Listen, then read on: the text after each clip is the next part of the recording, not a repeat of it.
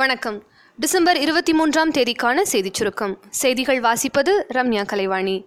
சிலைகளை மீட்டெடுப்பதை தனிநபர் யாரும் உரிமை கொண்டாட முடியாது எனவும் அனைத்து துறைகளும் ஒருங்கிணைந்து தான் சிலைகளை மீட்டெடுக்க முடியும் எனவும் அமைச்சர் திரு. மாஃபா பாண்டியராஜன் தெரிவித்துள்ளார். சட்டமன்றத்தை கூட்டி காவிரி டெல்டா பகுதி மற்றும் காவிரி நீர்ப்பாசன பகுதிகளை பாதுகாக்கப்பட்ட வேளாண் மண்டலமாக அறிவிக்க வேண்டும் என்று திரு. அன்புமணி தெரிவித்துள்ளார். ஈரோட்டில் செய்தியாளர்களுக்கு பேட்டியளித்த பாமக இளைஞரணி தலைவர் அன்புமணி ராமதாஸ் இவ்வாறு தெரிவித்தார். பிளாஸ்டிக் பொருட்கள் பயன்பாட்டிற்கு எதிராக கடும் நடவடிக்கை எடுக்கப்படும் என சுற்றுச்சூழல் துறை அமைச்சர் திரு. கருப்பண்ணன் தெரிவித்துள்ளார். தடையை மீறினால் கடும் நடவடிக்கை எடுப்பதற்கு விரைவில் அரசாணை வெளியிடப்படும் எனவும் அவர் குறிப்பிட்டார். சினிமா டிக்கெட் மீதான ஜிஎஸ்டி வரி குறைப்புக்கு தென்னிந்திய திரைப்பட வர்த்தக சபை நன்றி தெரிவித்துள்ளது. ஜிஎஸ்டி வரி குறைக்கப்பட்டதால் சினிமா டிக்கெட் கட்டணம் குறைய வாய்ப்புள்ளது. சிதம்பரம் நடராஜர் கோவிலில் ஆருத்ரா தரிசன விழா கோலாகலமாக நடைபெற்றது.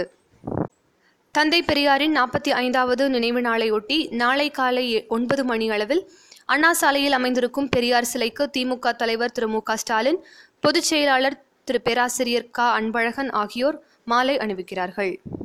ரஜினி கமல் தேர்தலில் போட்டியிட்டாலும் அதிமுக ஓட்டு வங்கிக்கு எந்த பாதிப்பும் ஏற்படாது என அமைச்சர் திரு. ஜெயக்குமார் கூறியுள்ளார். தென்காசி அருகே பழைய குற்றால அருவியில் சுற்றுலா பயணிகள் குளிக்க வனத்துறை தடை விதித்துள்ளது.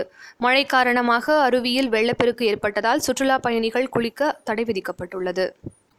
உச்சநீதிமன்ற உத்தரவின்படி சபரிமலைக்கு பெண்களை அனுமதிக்கும் கேரள அரசு எரிமேலியில் உள்ள பாபர் மசூதிக்கு பெண்களை அனுமதிக்க வேண்டும் என வலியுறுத்தி கமலா என்ற பெண் தலைமையில் இருந்து இந்து மக்கள் கட்சியைச் சேர்ந்த இருபத்தி ஆறு பேர் திண்டுக்கல் வழியாக எரிமேலிக்கு பயணம் செய்கின்றார்கள். ராஜஸ்தான் சட்டப்பேரவை தேர்தலில் வெற்றி பெற்ற காங்கிரஸ் அமைச்சரவை நாளை பதவியேற்க உள்ளது.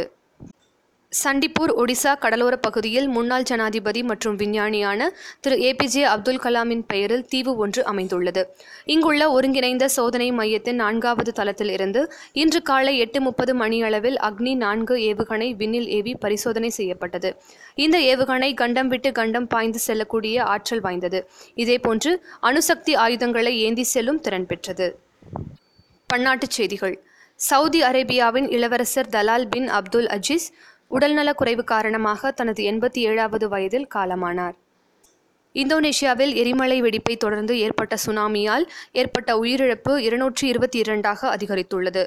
சுனாமியால் ஏற்பட்ட பாதிப்பில் ஐநூற்றுக்கும் மேற்பட்டோர் காயமடைந்துள்ளதாக பேரிடர் முகமை தகவல் தெரிவித்துள்ளது.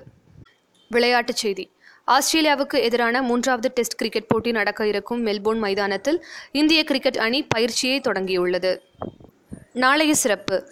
தேசிய நுகர்வோர் உரிமைகள் தினம் எம்ஜிஆர் நினைவு தினம் மற்றும் பெரியாரின் நினைவு தினம். இத்துடன் இன்றைய செய்தி தொகுப்பு நிறைவு பெறுகிறது.